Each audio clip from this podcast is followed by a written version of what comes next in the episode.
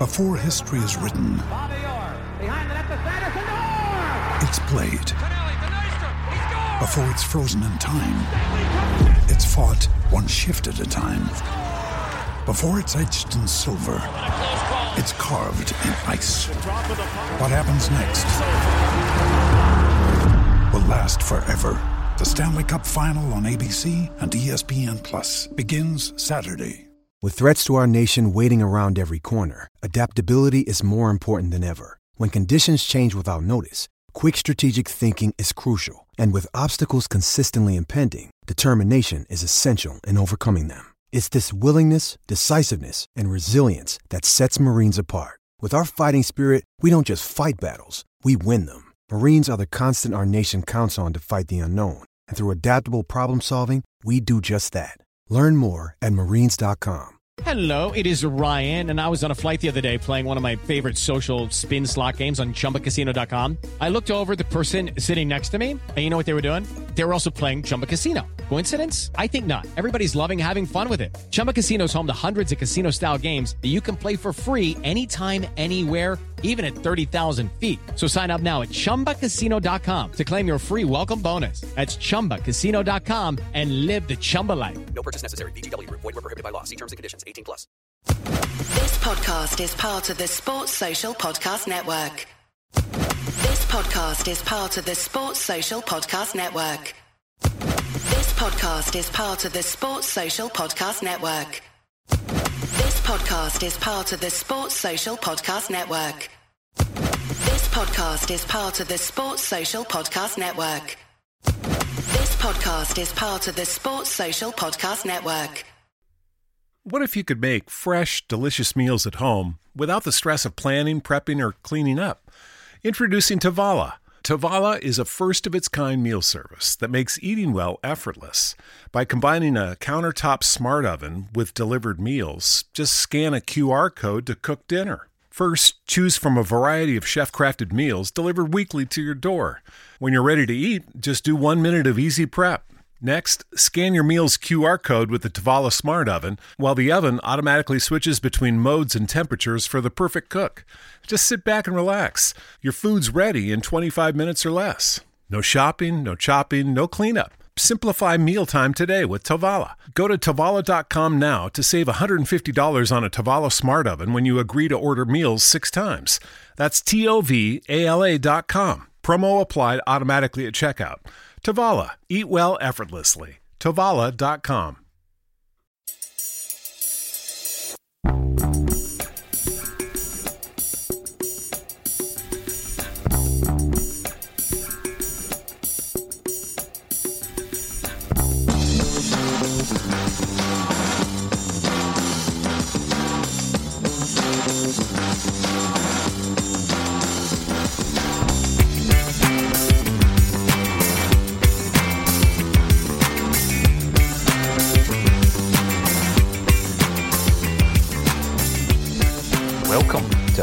State of Mind. I'm Paul John Dykes. It's Thursday. JP Mason joins me as usual, and Brian Degning, who's normally on a Wednesday, comes in to make it a three, makes it a treble. You know, is it going to be a treble winning season? Who knows? We are keeping it alive. Just before we came online, there's plenty to talk about after last night, JP.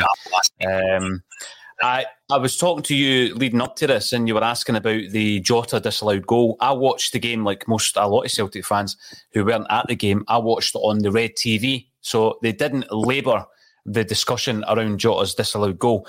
I watched it again this morning on Celtic TV, so we'll talk all about that as well. JP, you were up there at the game. Tell me what was your experience last night? Uh, well, it kind of was inspired by uh, Sunday's uh, events and not getting a ticket for Motherwell away. Oh, I hadn't heard. You never got a ticket, no? that certainly uh, that certainly blew up a little bit on Monday. Um, I didn't I didn't really expect that that sort of uh, Twitter debate. My phone was going absolutely bananas. I had to turn my notifications off because it was just folk just jumping on it, calling us entitled, calling us spoiled, and all this sort of stuff. And uh, uh, for anybody that does, they know somebody put out Lisbon Lisbon Lion. I can't remember the name of the Twitter handle, but he put up a post basically saying why why did Motherwell not give us more tickets when there's so many empty seats? And I replied and tagged Alan Burrows, the CEO of Motherwell, in it, and uh, he replied to me uh, with quite a lengthy, uh, you know, three or four thread uh, post. And mm-hmm. you know, I totally get what, what he's saying, and I, I, I don't disagree with it. Um, it might not be, you know, to everybody's, you know, sort of uh, choice because obviously the loads of Celtic fans want to go and see the team home and away. Um, but yeah, he basically said he was building building something at Motherwell, didn't want to disrupt the home fans. Um, you know, and long and short of it, he said short term pain for long term gain was was kind of the the narrative, and uh, you know it, it, was a it was a it was a very kind of uh, not friendly. It was a friendly, you know, back and forward. There wasn't anything uh, bad about it, and then it ended up making the news that night. It was like the Sun did an article on it. Record did an article on it. Uh, was on Super Scoreboard. so, and you were described, you were described, JP, as an angry Celtic fan. Yeah, yeah, and and he even alluded to that when I went back to him and said I didn't think you came across as angry at all, which is why I replied. You know, he said other people took it in other directions. You know, the whole debate took it in other directions, and he went, "Well, that's Twitter for you, isn't it?" And I was like, mm. "Well, yeah, it kind of is." So but one person did reply and said, Don't know why you didn't just get a Motherwell home end ticket. There was a few of us did it and we just sat and kept ourselves to ourselves and nobody said anything. And I went, Hmm, that's an idea. So that's what I did last night. Sat in the uh, with a mask on and a Man United scarf and uh, didn't cheer the Celtic goals. Sort of faux cheered the Aberdeen goals, stood up, gave it a kind of clap, and then sat back down and then just went, Oh no please don't let our title hopes evaporate in the stadium while I'm in the home end. Oh, um, JP, Welsh people are jumping on you. Someone has got that footage. They're going to release it to say you're not really a Celtic fan now. You understand that, eh? yeah, I mean, I'll take it. I'll take it. It was just good to be at the game because I just want to see the, the, the game. I don't want to watch it on a on a pay per view TV. And I tied it in with going for dinner with my uncle beforehand, so um, it was a win win for me and. Uh, and very much a win-win because we got the three points. So yeah. Alan Burrows falls out with angry Celtic fan at the weekend, and then he fell out with Tony Watt last night. You've obviously rattled him, JP. Oh, did he? But I, he did. Uh, no, no, in person, in person oh, at the game. Yeah, oh, at the game. and um, both of them have come out and said it was uh, handbags and they love each other, etc. Brian, what's your take on this? Because you know it's an ongoing issue in Scottish football, in that you know some uh, teams have relented at St Johnstone, for example, and then they've gone back and they've they've not given Celtic as much access, Celtic fans rather, as much access as they had done. If you are approaching this from a business perspective, every single club, I would guess, should um, sell as many tickets as they possibly can for every game against Celtic and every game against Rangers. Now, is that just me looking at it through green tinted spectacles? Surely it's a, a good business decision to ensure that you know, I think uh, St Johnstone had to ask something like 103 fans to move to allow Celtic an entire stand. So you think about the money for the tickets that St Johnstone sell to allow Celtic another stand, plus the average revenue per fan once they're in the stadium on pies and fruit shoots. And then obviously you make a lot of money and you do it times four every season, twice against Celtic, twice a week. I mean, 103 fans, surely you can repay them in another way. Am I, uh, seriously, am I looking at this through a Celtic prism, Brian? I don't think it's, I mean, you put it like that, it makes sense. I think um, I think Burrows in his conversations with angry fans like JP, um, I think he actually put it across quite well. I think he made a decent point. It, I think there's still ways around it. Um, you know, there's no reason why you know, they could have rearranged some of their season ticket holders into certain sections and opened up bigger for the away fans, especially when it is Celtic or Rangers, because you know they're going to get filled and you know it's going to make money. And is it going to make a huge difference to the to the atmosphere? I mean, is it is it really that much of a debilitating factor for these teams to have more away fans in? I don't think so. Um, but again, it is always hard, right? Because for us, we would say, oh, want more fans in there, want more our fans in. Mm-hmm. But I suppose with, with Burrows, what he did do was communicate his reasoning behind it. so whether you agree or not, you least see his point of view and you go, right, well, okay, I can sort of see your point. Might not agree, but I get it. It's when the other teams sort of don't really have any sort of logical reason for it. and that's maybe that just seems kind of petty, a wee bit silly to me. So I think it depends. Um, but see, with, with Burrows, I actually think he he came across fairly well. Actually, Motherwell have done quite a lot recently mm-hmm. that have been impressed, and um, I think he was another one. And it's nice that he actually comes out and engages. So I think on that issue, I'd say at least he'd had good reason. But on the wider football issue, yeah, right. I mean, from a sort of financial point of view, it, it makes sense to have the most fans in as possible, right? You would think so. Uh, but again, we, we criticise Scottish football and Scottish football teams.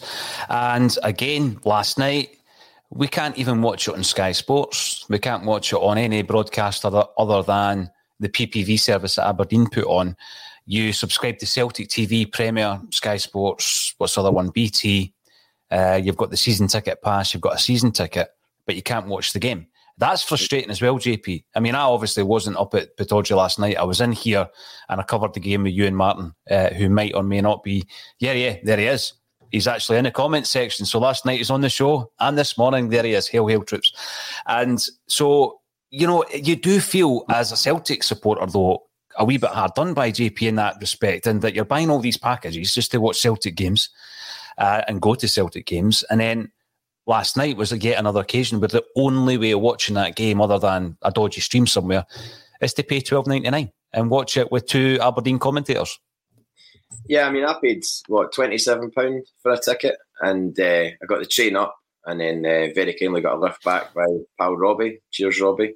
Um, so got back in the I don't, I don't know about half twelve, one o'clock um, last night. So, um, but all of that for me although I was sitting in the home end and it was a weird experience, I've only done it a few times before in my life. St Mirren, uh, Falkirk, Brockville, and Anderlecht in the Champions League. Now, that was a tough one because I had to sit in my hands when we, were, when we went 3 0 up in the Champions League. It was a, it was a, it was a, a really hard one to, to do. But um, but I uh, I just I just like going to the football matches. I, I've sat in my flat for the last year and a bit or whatever, or the whole of last season, sitting watching games in my flat on my own, unable to go and see anybody. Is it any surprise that my desire is even higher at this moment in time to go and watch football matches in person? And then the allocations that are given to our support are so small and the demand is so high because I'm not unique. Everybody's the same. You know, other people have been chomping at the bit to go to the games, um, whilst we've not been able to because of the, this uh, pandemic. So it, it's it's that's what's going to happen. You're going to, maybe not, you're not going to, maybe not going to get it on mass, but you know, you know, nobody can, can come and shout at me for you know behaving myself in the Aberdeen end and watching my team win. And it was, it was, you know, as much as it was not great in terms of I couldn't celebrate. You know, I just had a mask on, so no one could see my big wry smile, which was brilliant. so I'm just sitting there, absolutely loving life. Meanwhile, people around about me going absolutely mental, calling us septic and everything else. And I just oh, dearie me! Ah, I've done it. I've done it once. I've done it once, and it was at Easter Road in the 1980s. So probably not the best time to actually yeah. do it. Um, That's an um, insane choice, Paul. An uh, from from a young, um, foolish man, boy, yeah. at that time. Um, Brian, you've done it as well, done it Old Trafford, don't you? Yeah, done it Celtic Man United Champions League game. Mm-hmm. Um, I was assured on the bus on the way down there was a ticket for me. And then I got there and I was the news was broken to me that there wasn't. The only ticket available was a home end. And I was in the, the full hoops with a daft fighting Irish scarf right in the middle of a sea red, just myself. It was horrific. um, and I, I, I was steaming right, so I just go off the bus. So first I was I was boisterous enough. I was kind of clapping and seeing a lot of people in that and being a bit of a wido. And then about 10 minutes in, we scored first. I think it was excellent. And uh, the atmosphere, you seen the, the head start to turn. And um, I, am not going to lie, I bottled it. Absolutely bottled it. I mean, oh no. There was two Irish guys next to me, my new fans, that I tried to befriend. Picked off and I got battered. But um, that was a tense, tense night. Were you um, wearing one of the jester hats that Enrico Annoni wore after we stopped the 10? Were you wearing one of them? Did you make it that obvious, Brian? I, I, I think I had some form of hat when I got definitely. I remember the jacket right, um, full hoops on, and we were right under the, the away stand. The Celtic fans were up the top. Yeah. They were just going for it and then they were shouting back and forth and I was in the middle going, Oh lad, he's a break. Um, but I enjoyed the game, but the good experience, but I started getting nervous around about half time. I was like, you know what, I'm not gonna bother going to the toilet going for a, a pie yet. I'll just I'll hang fire, make sure I'm safe, and then tap it when possible. Deary me. You put your life in your own hands. Martin O'Neill is in. That Martin O'Neill? Who knows? Full throttle football and blowing teams away is great, but to expect it every week is a fanciful notion. Winning these narrow and tight games is another thing potential champions need to be able to do. Absolutely. And um, when I was talk, uh, watching the game, even though JP we were up to nothing at half time, I didn't get that same sense that I did, for example, against Rangers 3 nothing, um, against Hibs 2 nothing, where you're really in cruise control. I didn't get that. I didn't think it was as free flowing in the first half.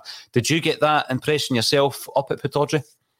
No, uh, I didn't. And but at the same time, you're thinking, well, we've not played really that great, and not at the same levels as against uh, Rangers and Motherwell, but we're still two to the good. And you're like, well, you can't really argue with that. But the Aberdeen fans around me were absolutely livid at their team's lack of fight and you know just the general play in the first half. I mean, they, they weren't. Although we weren't at, weren't at it, they were so far off it. It was unbelievable. They weren't getting near us, um, and that was us in you know a, a pretty low gear. So I, uh, the, the half time of something obviously happened at half time between the team and the Aberdeen dressing room, and they obviously came out and maybe Bruni's had words or Brunner as he's called up there. They call him Is Brunner. Brunner. Aye, aye. Does, does any of them call him Browner? No, no, they've got a, they had a flag at the other side of the ground. Uh, so the, the different corner from the beach end, they had a flag. Oh, I mean, he's only been there what six months, and they've already Mm-hmm. got like a legend style flag with his face and Brunner written on it. So they got considering a load of them did they want him when they when they signed him, and now he's you know the the uh, the, the, the hero of the of the of the place, you know. But no, they, they, they came out in the second half and, and took the game to us. You know, they were physical and as you kind of sort of expect them to be. I mean, Rangers didn't have an easy game up there No. a few weeks ago. You know, only came away with a point.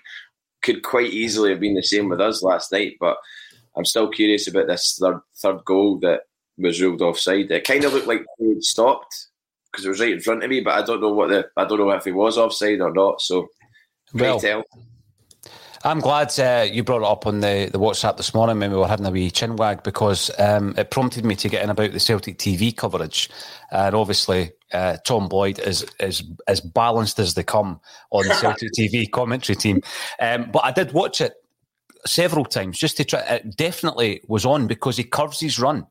He, he does the old Larsson thing. I'm not comparing the players before anybody says I'm trying to compare Jota to Larsson. But you know how he used to do that horseshoe run where he runs towards the ball and then around the plate. He does. He does that, um, and he's on side when the ball's played. There's no doubt about it.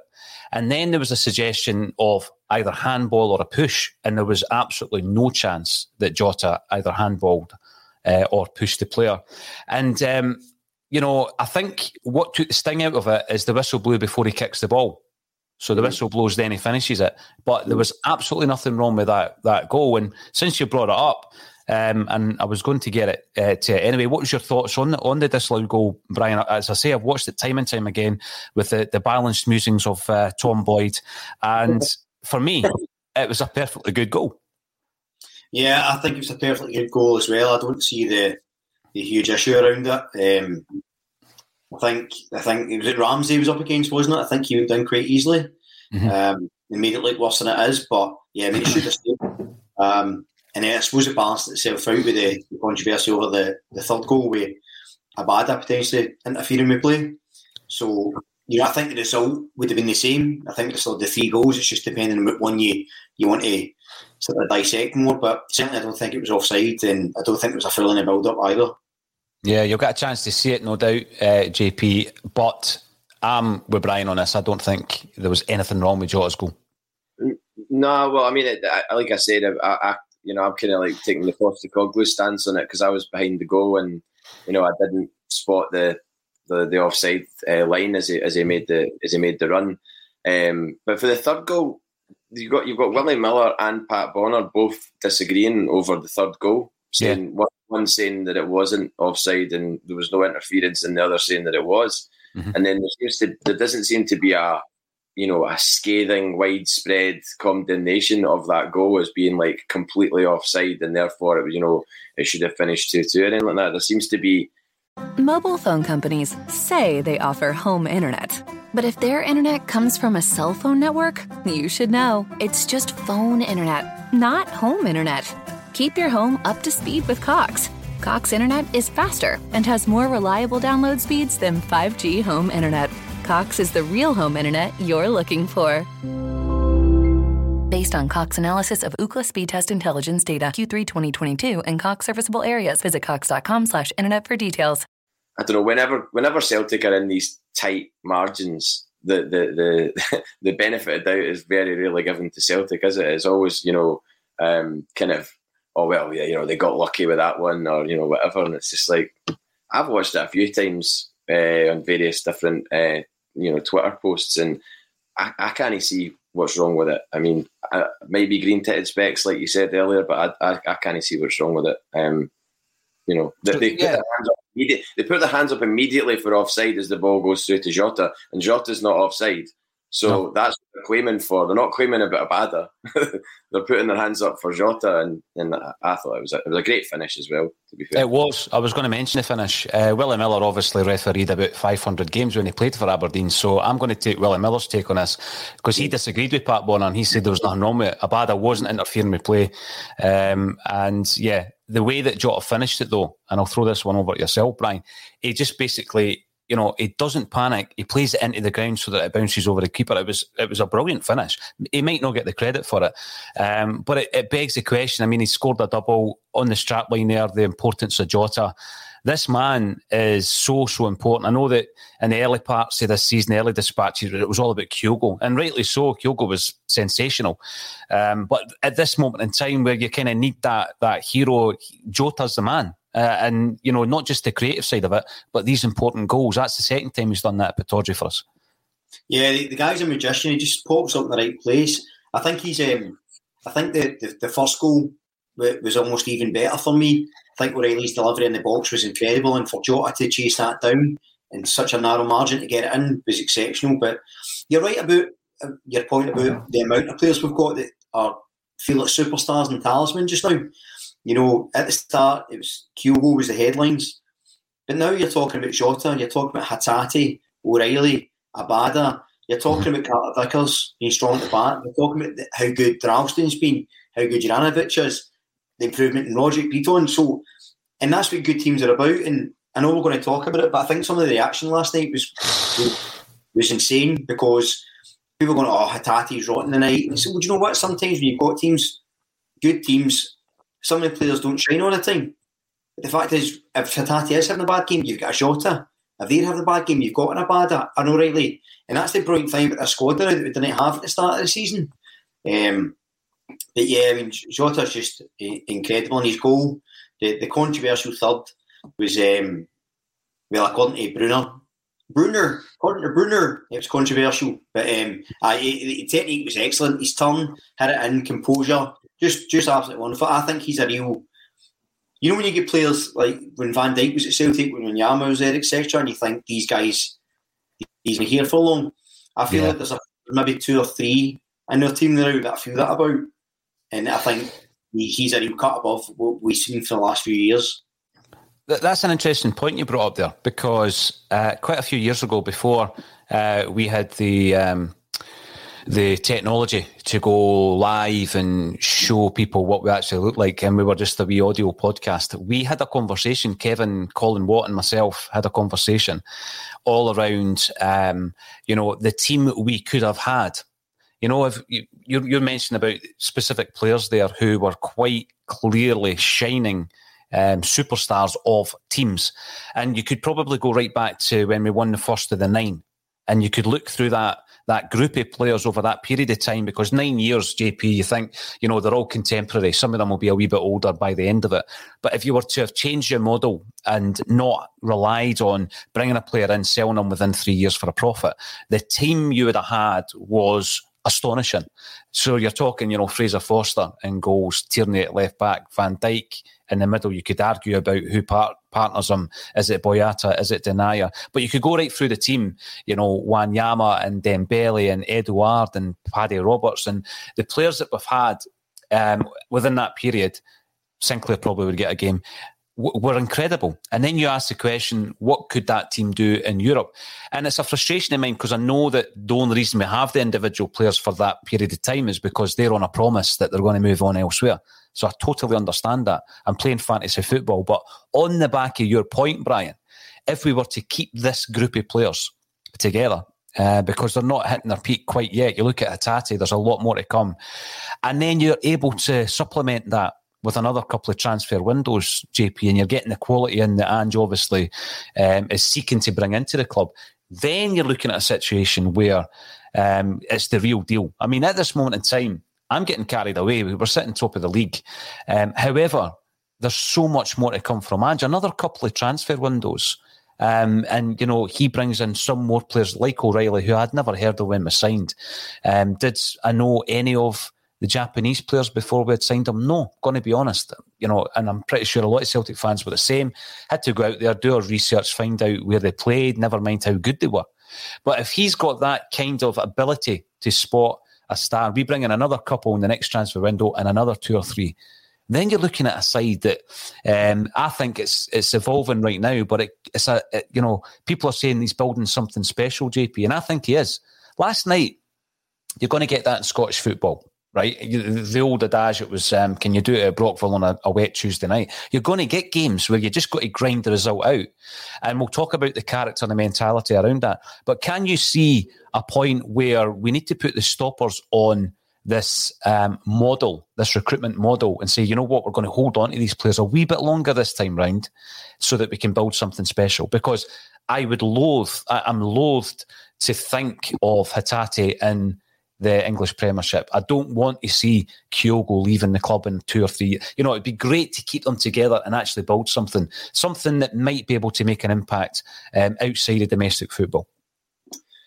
Well, as long as we can keep the manager, because I think the manager's key to all of those guys being here in the first place and obviously ultimately staying. Um, with regards to uh, O'Riley, um, somebody made a point on Twitter this morning that that guy Riley McGree hasn't even kicked a ball for Middlesbrough yet.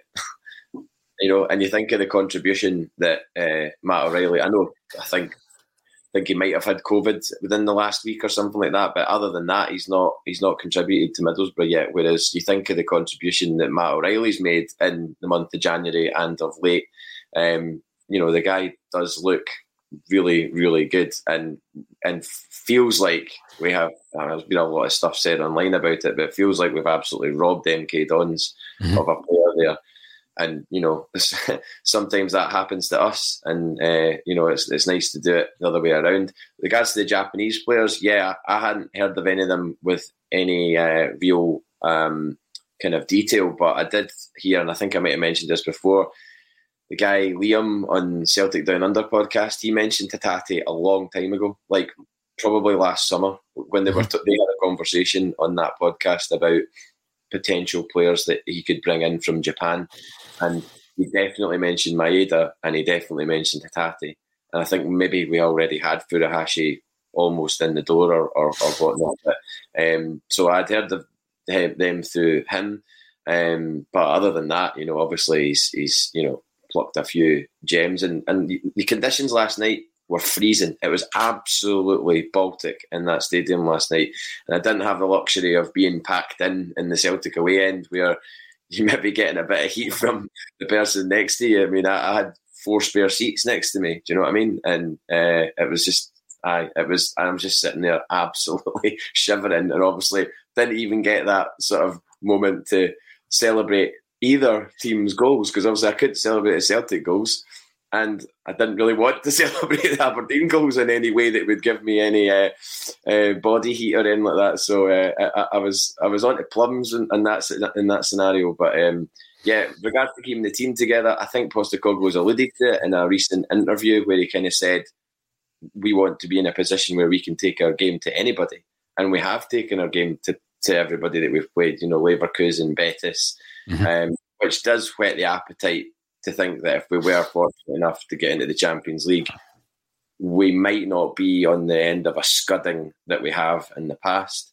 Um, you know, obviously there's still a very high chance that if we were to pull, you know, a Bayern Munich or, you know, a PSG, then then that could happen. But if we got a decent draw you know, where we weren't absolutely, you know, um, you know, punching uh, uh, or trying to punch above our weight, then uh, we could maybe maybe come out of that with a bit more uh, dignity than we have in, in the past. Because I mean, I was at Paris Saint Germain that night. They scalped us seven one, and uh, that is it's, it's no fun. It's you know great going to Champions League away games and everything else, and the banter during the day and being in the square and all that. But then when you get horsed seven one, it's not really something you want to experience. You know, often. Um, no, you never want to see a no matter who we're playing. You never want to see a Celtic side on the end of a seven-one drubbing. Um, I'm going to bring in some of the comments here before I come back to you, Brian. Uh, Jungle Lion, long time viewer of the show. Welcome back. You're watching on YouTube.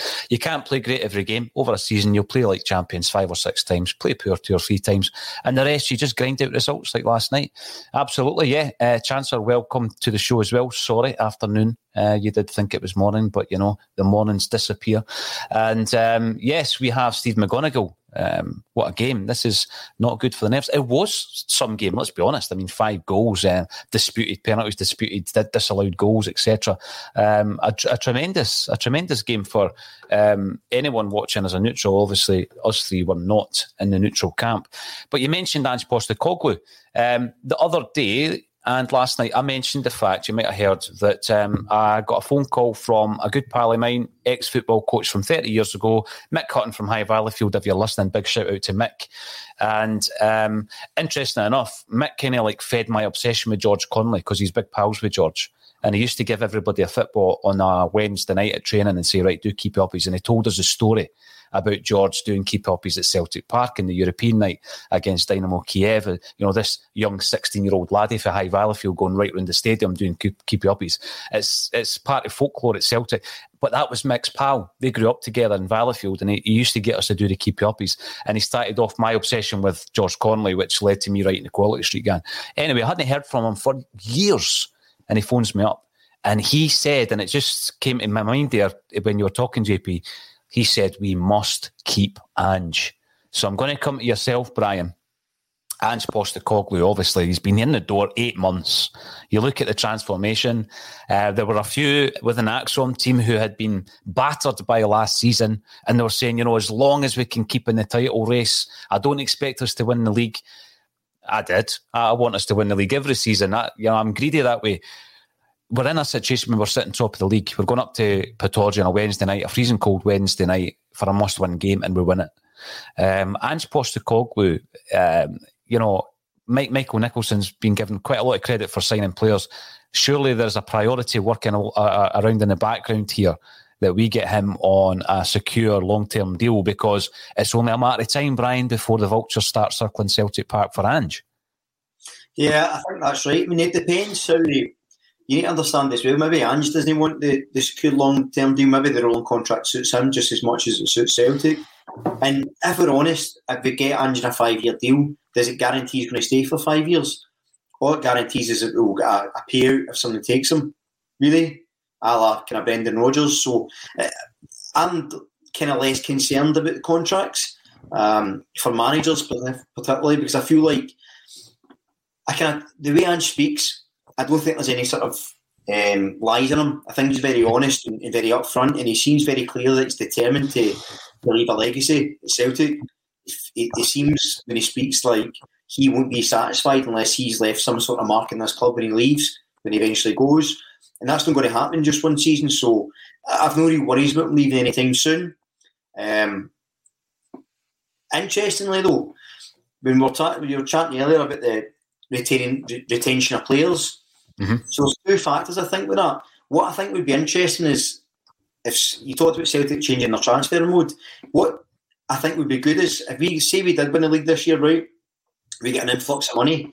See if they use that money to readdress the wage structure and maybe retain some of these players on bigger wages to stop them get attracted to go elsewhere, as opposed to and the, the offset in that would be you know spending money in transfers because you've got such a key squad that might be something they could visit. I know they're, they're, kind of want to do that, but if you look at the, the ages, you know, Abada's 20, O'Riley 21, Hatate's just turned 24, Jota 22, Carter Vickers 23. Mm-hmm. These are guys with massive potential and sell on value. If you could retain them for a couple of years, the money you would make would offset the increase in wages you've started. So I think that should be something they could consider. Um, I, I just don't necessarily think that applies to the manager as such. Well, Interestingly, um, I'm just looking at an email that came through here from one of our friends in Australia, and he was talking around this. Um, it's been focused on recently, you know, the the relationship between Ferenc Puskas and Ange Postecoglou. It goes back to their time at South Melbourne, where Ferenc Puskas was obviously the manager and uh, was a player. And uh, at this moment in time, I won't say who this person is. It may become clearer later on. But in Australia, I got this message just this morning. Uh, South Mer- uh, Melbourne and its role is fundamental to understanding Ange. In particular, his deep understanding of football clubs as community institutions that give meaning, joy, and comfort to people. South Melbourne was set up to help Greek immigrants in Australia, just like Celtic FC was set up to help Irish immigrants in the East End of Glasgow. He gets it. So this is straight from um, a fan over in Australia, JP. So, you know, the suggestion that absolutely get him on a long term deal, I get a different vibe from Ange. I don't think he would, you know, you know, until the job is done, until the project uh, and the race is run, I don't think Ange would uh, look elsewhere, regardless who, who was maybe sniffing about from the English Premiership. What's your take? Is that me just being an old football romantic, JP? Well, it's obviously, uh, you know, we've been bitten on that particular front uh, by, so we sound the klaxon, Brendan Rodgers.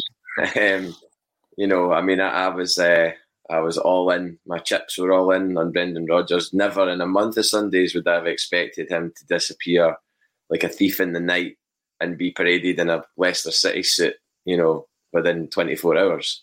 I mean, I don't think any, maybe, maybe, maybe a lot of people will, will sort of uh, use the benefit of hindsight and say, well, yeah, I knew that was coming, or it was only a matter of time, or whatever. But not to leave in February ahead of a game away away at Tynecastle with a semi final on the on the following weekend. I, I just I would never have thought that would have happened. Uh, with Ange Postecoglou, my belief is that he wouldn't, you know, even dare do that. I don't think he would want to do anything that would tarnish his reputation with the support. I really don't. I, I, I, unless I'm being completely stupid and naive. And I bet there's one person I know right now that's watching going, oh, you are, oh, you are. And, you know. Mobile phone companies say they offer home internet. But if their internet comes from a cell phone network, you should know. It's just phone internet, not home internet. Keep your home up to speed with Cox. Cox internet is faster and has more reliable download speeds than 5G home internet. Cox is the real home internet you're looking for based on Cox analysis of Ookla speed test intelligence data Q3 2022 and Cox serviceable areas. Visit cox.com slash internet for details. It's the Marketer's Report. This week, Patrizia Spagnoletto, Global Chief Marketing Officer, Direct to Consumer for Warner Brothers Discovery, weighs in on the difficult task of building and retaining consumer trust. Trust is a really hard thing to build and a really easy thing to destroy. And we have to be very respectful about that our partnership with iHeart has really helped us build that trust and that relationship with the on air talent. The best thing for us to do is to build a relationship with our consumers. And if those consumers have a relationship with the DJs that are on air, then we want to build on that. House of the Dragon, which was one of our most successful, if not the most successful campaign we've ever done for a show, audio was a core part of that. As the number one audio company, iHeartMedia gives you access to all. Every audience, live conversations, trusted influencers, and the insights and data you need to grow. Not just a media company, iHeartMedia is your access company. Go to iHeartResults.com for more. No, I, I, maybe I am, um, but I, I just, I just don't think he would do that. I really don't. I think he's cut from a different cloth. I've listened to him enough. God Almighty, I've heard every press conference he's done. I've heard every post match he's done. Um, and you know, you like to think you can sort of glean a bit of what someone's about from those interviews and from him being, you know, brutally honest um, yeah. about about his his his his love of football, his plans for this football club, um, and also the times that he's made mention of people making a market clubs as they pass through. We want to make a market these clubs, and he's seen firsthand in only six months what um, you know, being at a football club and making a mark at the football club can do at somewhere like Celtic. Bertie Auld passed away. He saw mm-hmm. the reaction to that. It's not pleasant that it's taken someone passing away um, to do that. Wim Jansen as well. So he's seen a former player uh, and you know huge, huge champion of Celtic beyond his playing days, and he's seen a, a former manager and he saw the reaction. So he knows that he he can be held in that sort of category, and he's got a an open road in front of him to be able to do a, a blank canvas, whatever you want to call it, to do whatever the hell he wants to do, and he'll be thinking, "The sky's the limit here. I've got." money to spend for the first time in my life as a, as a manager because by all accounts he's never really had a budget as a manager before he's got the potential of nights like last wednesday you know in europe as well as what we did today last wednesday.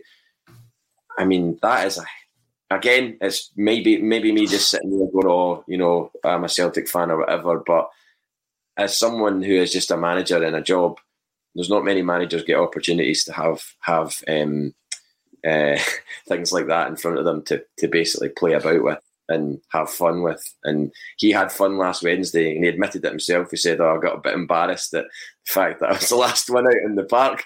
But I mean, I think all of us would have been exactly the same. You know, think about how great that must have felt after being so badly written off. You know, all, all of these, you know, online Twitter memes and you look at the replies to the original Sky Sports news post that announced his posi- announced his uh, mm-hmm. as manager. Have a look at that and get some popcorn because believe me, it'll uh, make good reading given what he's done in the six months that he's been here. Because he's made a lot of people look really, really stupid. In fact, I can't believe half of those tweets haven't been deleted because you know they're they're embarrassing, frankly. Yeah. Uh, now, Paddy Lavery comes in to say Ange won't leave until he wins something in Europe. Now, I think there is a chance that that's in that is in Ange's mind because you know when he comes in at the beginning of this season and he looks at the task in hand and he's barely got a team. He's got one right back and it's Tony Ralston, who at that point everybody had written off. Um, you know, he's he's forced to play Dane Murray in a Champions League qualifier a must-win Champions League. He makes his uh, second appearance, his first start in a must-win Champions League qualifier. He knew what he was up against, but I still believe, um, going by the way that he spoke in the, every interview that he, that he gave and conducted, and everything that he said since, that within him he would have believed he could turn it around. And you know, when you think about European success I've always said that our ambition season on season should be to be in Europe after Christmas. So we've done that, you know, um, albeit some people don't regard the third tier of European football to be anything to write home about. Uh, right, okay, so on the 25th of May, if we're in the final, you you won't be wanting a ticket then. Um, and I think that there will be ambitions that he won't come out and talk about. But it wouldn't surprise it wouldn't surprise me if he does have these ambitions. Some people might think they're lofty at Celtic. Some people might think that it's impossible to achieve that at Celtic. Robert Highland comes in and says he wants to test himself in the Champions League. He can best serve this wish at Celtic. No EPL top four clubs are going to come in for him.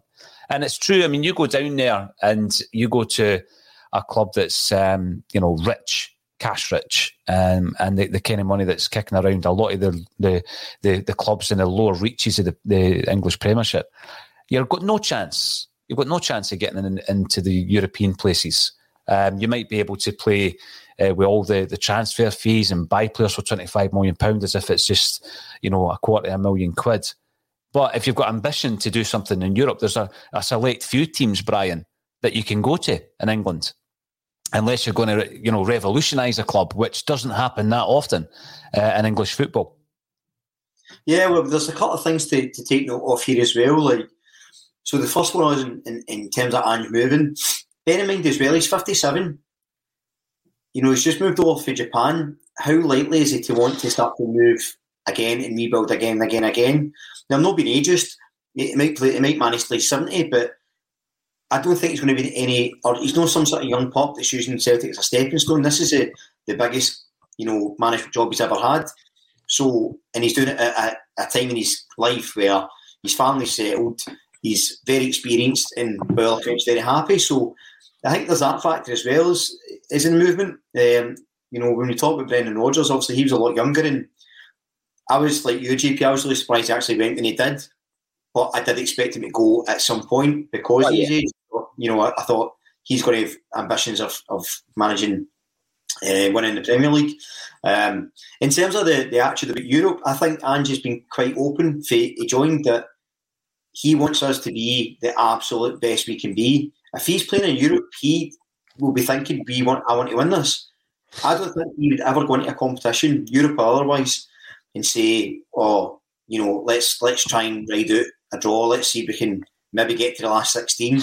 he's going, let's do our best to try and win it. Let's get to a point where we're evolving and we're constantly improving to where that's a realistic option. And if ever gets to that stage, let's win it. If we win it, let's win the next tier. I think he's got that mentality where he just wants us to improve and not have limits.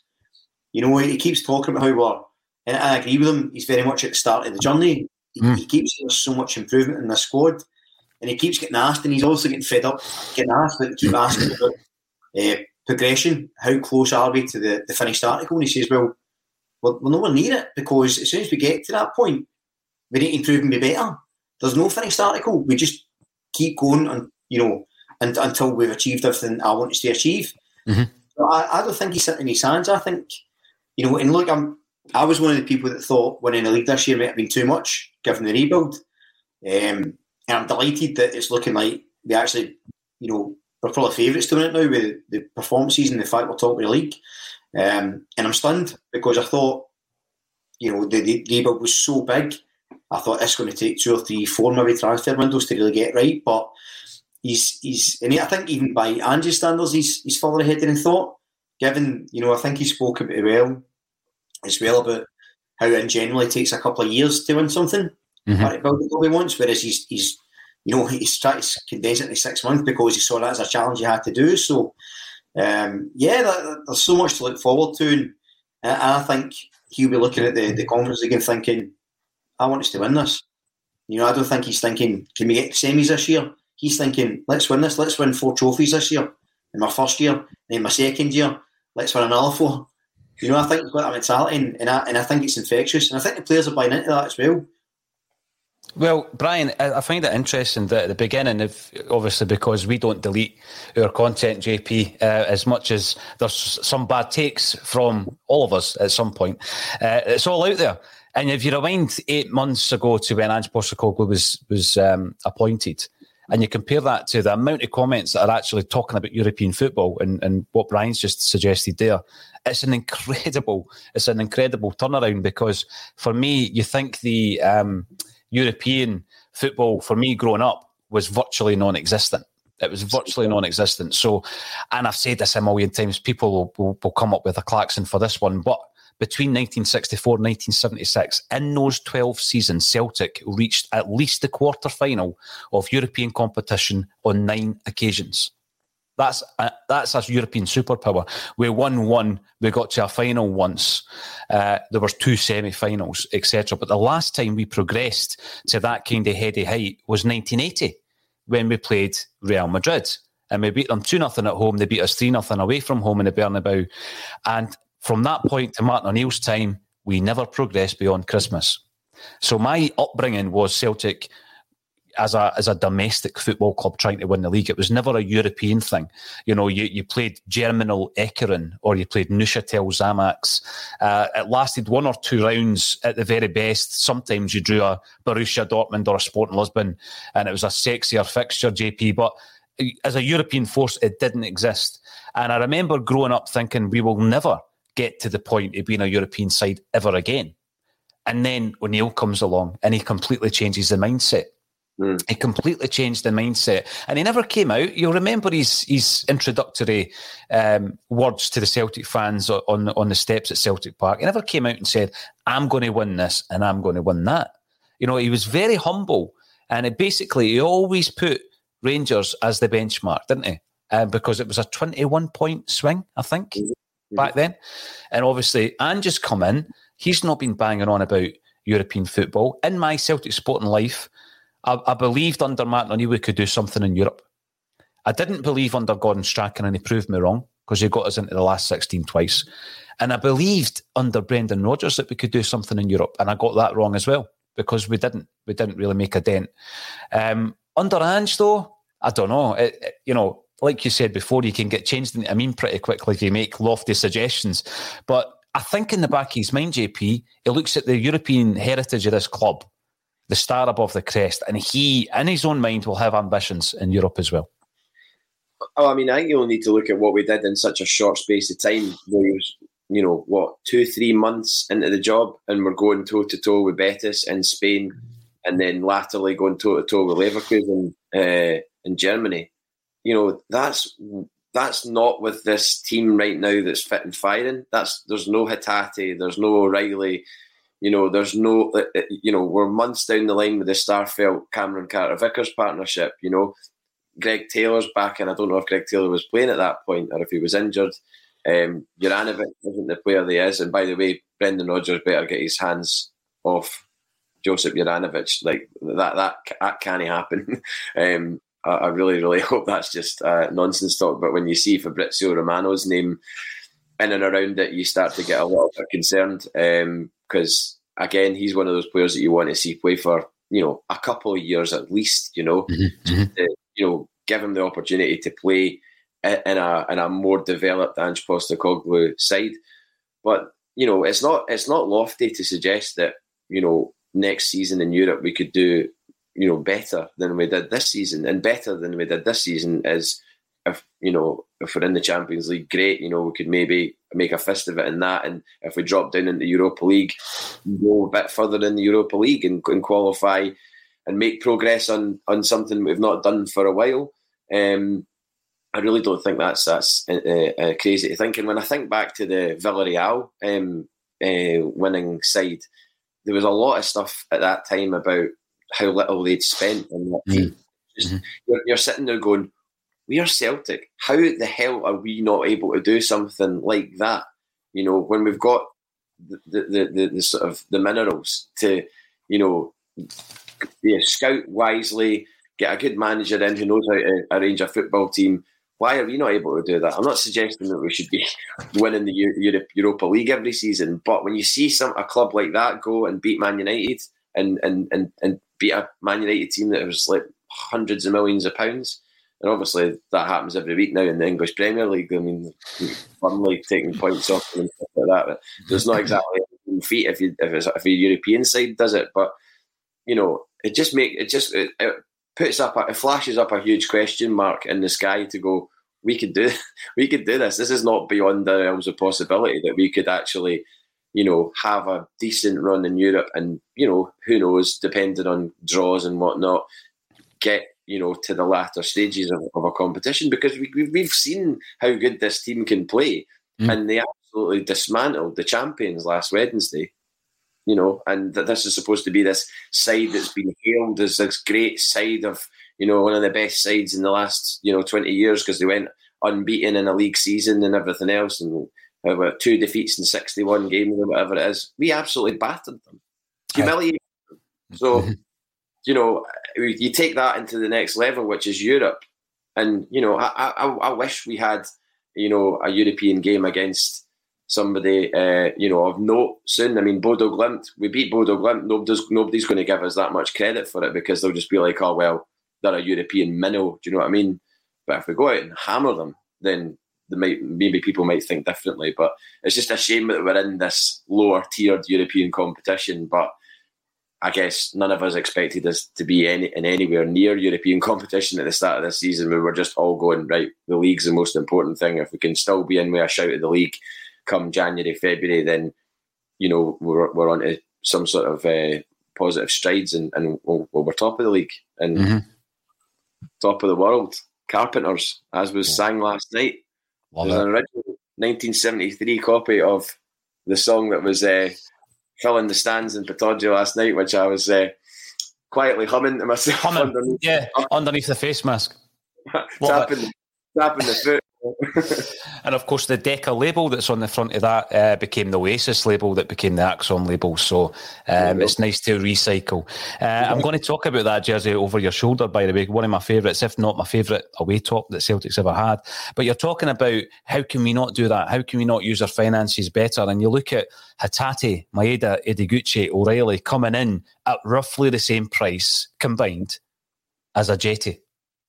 And then you think, well, maybe we are on the road to, it's quite clear we're on the road to doing it completely differently. But going back to a point, uh, just going back to your experience last night, JP, I remember watching, so dig it out if you get a chance, the Anfield Wrap um, interviewed someone who was employed by Liverpool to get bums on seats, right? So basically, um, I was listening in my back garden to the Anfield Wrap, and it was the episode that I thought to myself, uh, I think I could do a Celtic podcast. And it was an interview with um, I forget his name, but he was a specialist and he had worked all over the world in different sporting arenas, not just football. And he was tasked with getting bums on seats at Anfield. And the interview he gave was completely uh, mind blowing when you think about the way that Scottish football teams and businesses go about um, their day to day running of their clubs. Because he said at no point should there be an empty seat at Anfield? And that's the first point that he he enters the argument at. At no point should there be an empty seat. And I think that if you market it properly, and we've heard it, was it Barry Hearn has said it also, if you market something properly, 10 years ago, what was the darts? 20 years ago, what was the darts, JP? Sweaty guys drinking pints and chucking arrows at a dartboard. Look at it now. Things can be marketed completely differently. And I think we're still at that stage of Scottish football where it's sweaty, overweight guys with, with pints chucking arrows at a dartboard. That's where we are now with Scottish football. And it needs to be completely revisited and remarketed, particularly when you look at how easy it would be to have a streaming service online. Mobile phone companies say they offer home internet. But if their internet comes from a cell phone network, you should know. It's just phone internet, not home internet. Keep your home up to speed with Cox. Cox internet is faster and has more reliable download speeds than 5G home internet. Cox is the real home internet you're looking for. Based on Cox analysis of Ookla speed test intelligence data Q3 2022 and Cox serviceable areas, visit cox.com slash internet for details. As the number one audio company, iHeartMedia gives you access to all. Every audience, live conversations, trusted influencers, and the insights and data you need to grow. iHeartMedia is your access company. Go to iHeartResults.com for more. You know, you know, for the worldwide fan bases to, to tap into. So we're talking about some of these players that have come in as well, Brian. And we're 51 minutes in, and we haven't even really spoken about the game that much last night. But um, one of the discussions prior to the game was where um, do we go in terms of the centre forward? Is it Giakoumakis? Is it Maeda? Maeda got the nod. Did you agree with that first and foremost before we talk about his performance, Brian? No, I would have probably played uh, Giakoumakis. To be honest, I think he looks a confidence player, and I think he's played well the past few games. Um, up against like Big Declan Gallagher, I thought that'd been a good contest for the start. Uh, hindsight's a wonderful thing, isn't it? Like I thought Maeda was poor last night. I've got to be honest. There's a lot of endeavour, a lot of work ethic, but touches were, were really heavy at times, and you know he missed that chance for the header. He just looked a wee bit off it, which is to be expected because he's still finding his feet. Mm-hmm. But with that in mind, you know, if it was Kyogo coming back to fitness, I'd have started Kyogo. But if DG's in, in a, a, degree of form and the team's getting used to playing with him up front, um, as opposed to Maeda making those runs, I, I didn't see why he changed it. Um, but again, maybe maybe Giakoumakis needed the rest, maybe, maybe tactically way to go. Uh, but for me personally, I probably wouldn't have changed it. Um, but again, hindsight's brilliant because if Maeda scores a hat trick last night, then you, you're not talking about Giakoumakis. So so yeah, I understand the rotation thing, and there's obviously reasons for it. Um, what I was surprised at is that you know Hatate looked quite off it, and I thought he might have took him off a bit earlier. Mm-hmm. And I don't think he was a wee bit tight. It just there was a wee bit of kind of lack of energy in the midfield last night. And I'm not being negative because I thought the result was excellent. I thought the character we showed and mentality was brilliant. I mean, at the start of the season, people were saying, "Oh, Postecoglou's no plan B." Postecoglou can't see out games. Postecoglou can't manage a game. Celtic can't win ugly. And we done all of them. last night, and we have done that several times. Um, so there's a lot to admire in that, especially when if you're not playing well, you're, you're winning games. Um, but that said, there was things you could see there was a kind of lack of energy from the midfield, and um, that's that was probably more an area of concern than up front. Although, as I said earlier, I thought my Maeda was was quite poor last night. I was watching it with interest um, because obviously it's going to be one or the other until Kyogo comes back to, to full fitness. There had been suggestions, JP, that both Jota and Abada can play through the middle, but then the quality of your right and left is is dipping uh, dramatically if you bring in Mikey Johnston. And I'm going to say James Forrest, not because I don't rate James Forrest, but he hasn't quite hit full fitness and full sharpness yet. Mm. So Maeda gets the he gets the call. He starts the game. Giakoumakis is on the bench if I'm being kind, I would say that Maeda chased down every single ball. Eh, his work rate is top, top class. And then sometimes the secondary benefit of that is that it's opening pockets of space for other people to to get into. The likes of O'Riley can go in and, and destroy teams uh, with with his uh, with his guile and his passing ability. Um, there was a chance at 12 minutes where it was a great move. It was a fantastic move by Ralston and Abada, actually.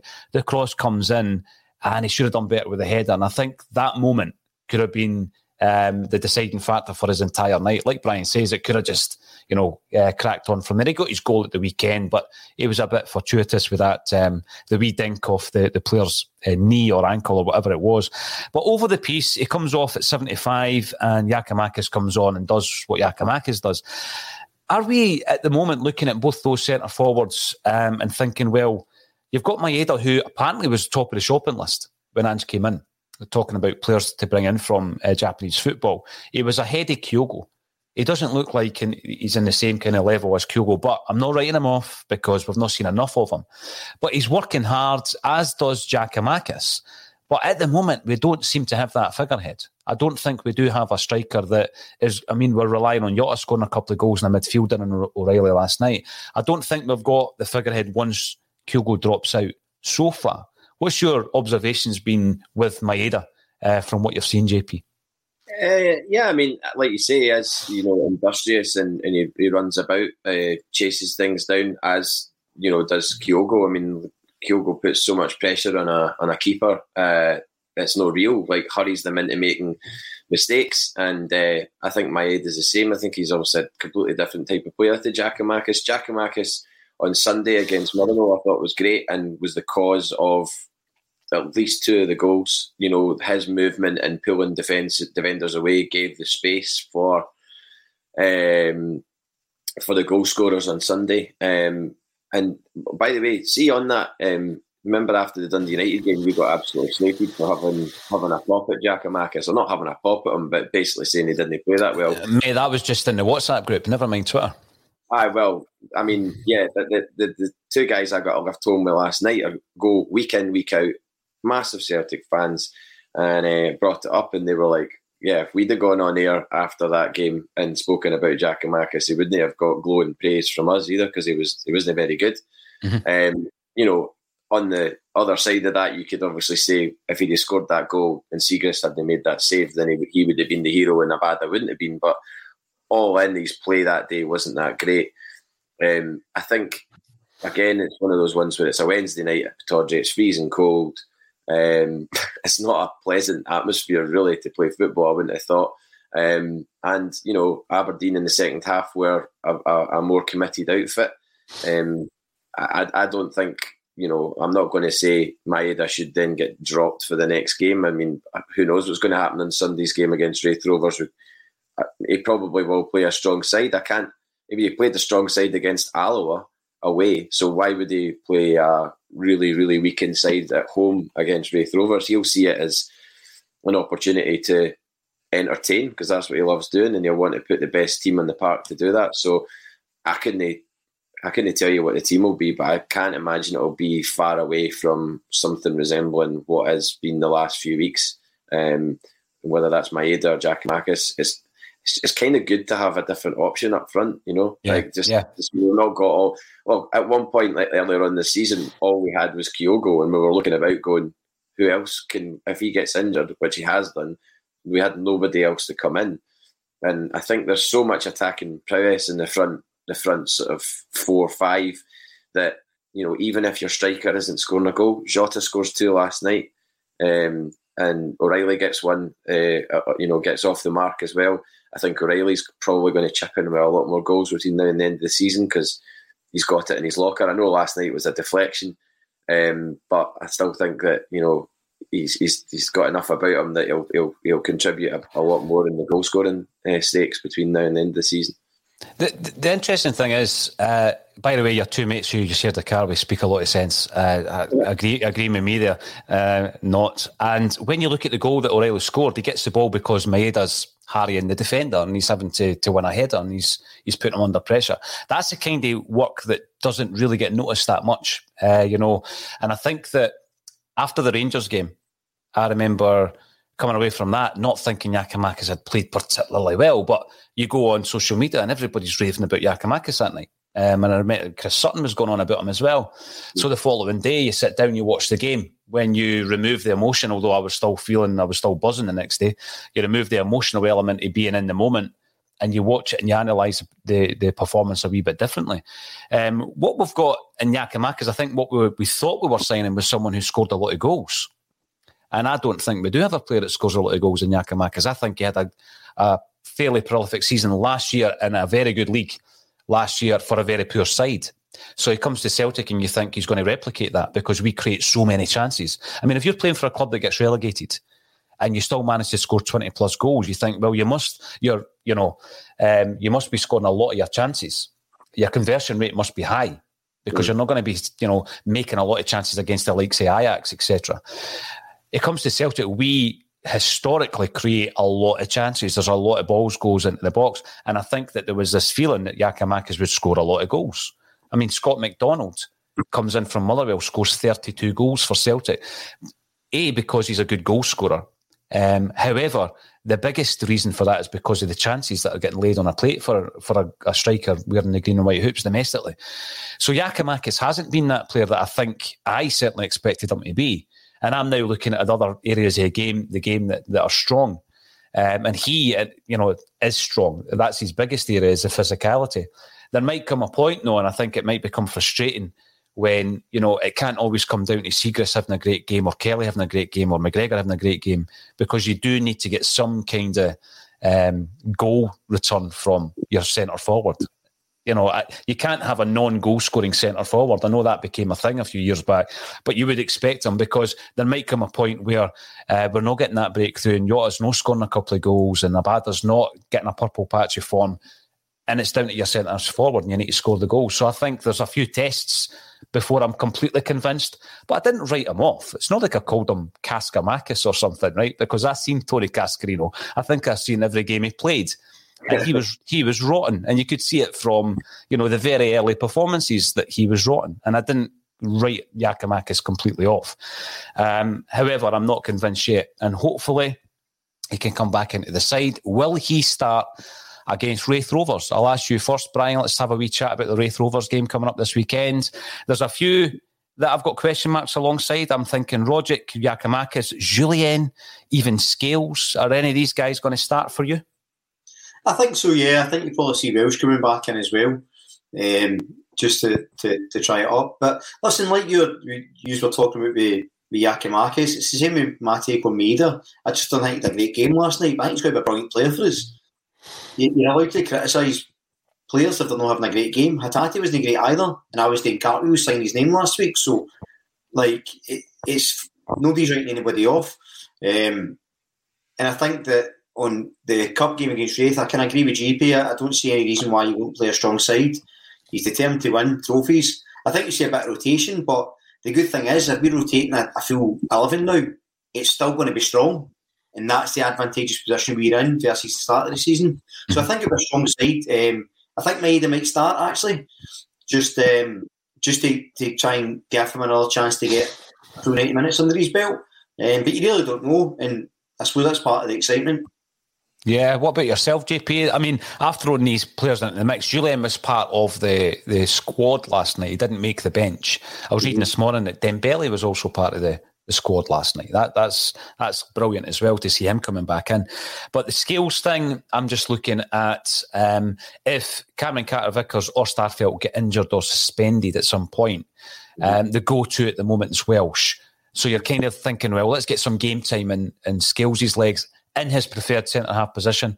Let's get Jullien some game time so that if we need them between now and the end of the season, they can be called upon and you're going to be a wee bit more confident that they're going to have that sharpness. That, that's why I've thrown Jullien and Scales into the mix. Rogic, how do you fit him in? Do you automatically take Hatate out because he was not his usual uh, standard last night? And Giakoumakis, it's the flip of a coin for me between him and and um, Maeda. But the, the one thing's for sure, the Alloa game probably reaffirmed this. You've got to play a strong side. I mean, we've seen it. Remember, we drew against Arbroath at home. We had to go away and, and we beat them one nothing. Adam Matthews, um, and we know all the famous games we have been beaten. Confirm Confirmed extra time. Yeah, under Rodgers. Mm-hmm. You know, the, at Alloa at home uh, when they had Jack Ross. That was a tough game. You know, I, I, there's no way we can take it for uh, granted that we're just going to, you know, steamroll them. I hope we do, obviously, but I mean, I, I, certainly I'm not going into that game going putting bets on for five, six, seven nil or anything like that because it doesn't it doesn't work like that. I would imagine Bitton might come in. He'll obviously have an eye on Bodo Glimt, which is amazingly next Thursday. Mm-hmm. Um, I can't believe that's come around as quickly as it has, but um, also looked into the away trip. I don't know if I mentioned this before on air, but my word, that is not an easy place to get to. I think we've got 500 tickets or something like that. Mm-hmm. Um, and, you know, fair play to anybody making that journey because it is it is not a, you know, a two hour direct flight, you know, and then, you know, sunshine. it's pretty much the Arctic Circle and it must probably take whatever airport you get to, you're going to then need a further hell of a journey after that to actually get there. Because if you look it up on a map, it's just this little dot in the middle of nowhere, and there's nothing round about it. So, um, but yeah, I think you'll have an eye on Sunday for for Thursday. So maybe McGregor might get a rest mm. uh, and bring Bitton in. Forrest may start instead of um, uh, Abada because um, he obviously didn't start last night.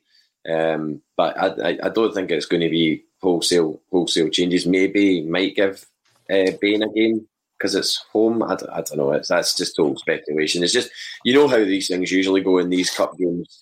Players come in to get to get a ninety minutes under their belt, um, and you know we'll just we'll, we'll, take it from there. Just hopefully we're in the in the hat the next day. Raith Rovers is a is a, is a we've beaten them plenty of times since '94, but that that will, will always haunt me. The yeah. The League, the League Cup final that was uh, that was it was not a pleasant night. That that was a sore one, absolutely. Yeah, and um, never watched the game back. Never will. Now, um, JP, it's always a pleasure. We haven't actually um, hit the, the klaxon for the music chat today, so we need to return to that next week. Um, Brian, it's been oh, a pleasure. Carpenters. Oh, we did, we did, we did, and Declan took to Oasis. Yes, proper old school uh, Celtic part of that Top of the World song. I've not heard that since the 90s. And it's not as if we've not had the opportunity to sing Top of the League looking down on the Rangers in the last decade. But for whatever reason, it's just, I don't know, it's just never been sang. And then mm. all of a sudden, out of nowhere at Pittodrie, it's just, was, was the anthem of last night. And it's great to hear because I, I, remember that fondly. Also remember fondly singing We'll Meet Again. Um, Vera Lynn at uh, any team that was getting relegated. That that, that was always uh, a really uh, enjoyable chant. Remember singing it against Hibs at Celtic Park when they were going down under Alex McLeish, if I remember rightly. Aye, I remember the Pars sang "Happy Birthday, Dear Celtic," and we sang back, "You'll be back, you'll be back, you'll be back," and then it all went a wee bit sour with Chris Sutton a few years later. By the way, that ticket to your right, as you look on the screen, isn't a Raith Rovers ticket. It's Blackburn Rovers. We played them in a friendly. It was at Hampden I remember that well. We beat uh, 1 1. It was 1 each. Andy Walker scored. Um, so thank you, Brian, for switching your Wednesday to a Thursday. Thank you, JP Mason, for joining us as usual on a Thursday. And thanks, everybody, for getting involved. If you haven't done so already, get yourself on the YouTube channel. We've got massive content coming your way. So excited about a lot of the things that we're working on. And we'll be putting it on the YouTube channel, fully produced, all free of charge. So thank you all for joining us on a Celtic State of Mind.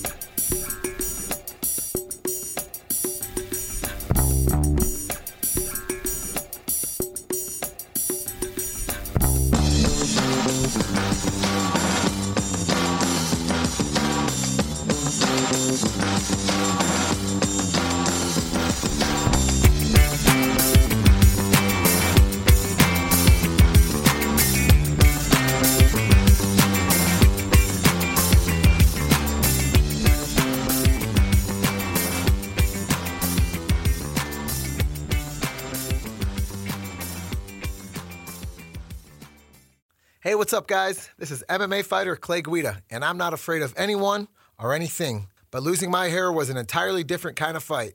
So if you're suffering from hair loss like I was, then you gotta check out my boys at Bosley. Pound for pound, they are the champions of hair restoration. That's why I turned to Bosley to get my hair back. The entire Bosley team was so professional and kind from start to finish. All it took was a simple one day procedure, and I was on my way back to rocking my full hair again. So take it from me. Don't wait if you are thinning or receding. I'm so thrilled with my results, I just wish I would have went to Bosley sooner. It's time to finally knock out hair loss because the best is yet to come. Check out Bosley today. When MMA fighter Clay Guida was losing his hair, he trusted Bosley to get it back. Now it's your turn. Get a free information kit, plus get a $250 off gift card when you text SCORE to 203203. That's text SCORE to 203203. Don't wait. Text SCORE to 203203. Mobile phone companies say they offer home internet. But if their internet comes from a cell phone network, you should know. It's just phone internet, not home internet. Keep your home up to speed with Cox. Cox internet is faster and has more reliable download speeds than 5G home internet. Cox is the real home internet you're looking for. Based on Cox analysis of Ookla speed test intelligence data Q3 2022 and Cox serviceable areas, visit cox.com slash internet for details. Sports Social Podcast Network. At Discount Tire, we know your time is valuable. Get 30% shorter average wait time when you buy and book online. Did you know Discount Tire now sells wiper blades? Check out our current deals at discounttire.com or stop in and talk to an associate today. Discount Tire. Let's get you taken care of. Sports Social Podcast Network. At Discount Tire, we know your time is valuable. Get 30% shorter average wait time when you buy and book online. Did you know Discount Tire now sells wiper blades? Check out our current deals at discounttire.com or stop in and talk to an associate today. Discount Tire. Let's get you taken care of. Sports Social Podcast Network. Sports Social Podcast Network. Sports Social Podcast Network. Sports Social Podcast Network. Sports Social Podcast Network. Lucky Land Casino asking people what's the weirdest place you've gotten lucky? Lucky? In line at the deli, I guess? Aha, in my dentist's office. More than once, actually. Do I have to say? Yes, you do. In the car before my kids' PTA meeting. Really? Yes. Excuse me, what's the weirdest place you've gotten lucky? I never win and tell. Well, there you have it. You can get lucky anywhere playing at LuckyLandSlots.com. Play for free right now. Are you feeling lucky? No purchase necessary. Void where prohibited by law. 18 plus. Terms and conditions apply. See website for details.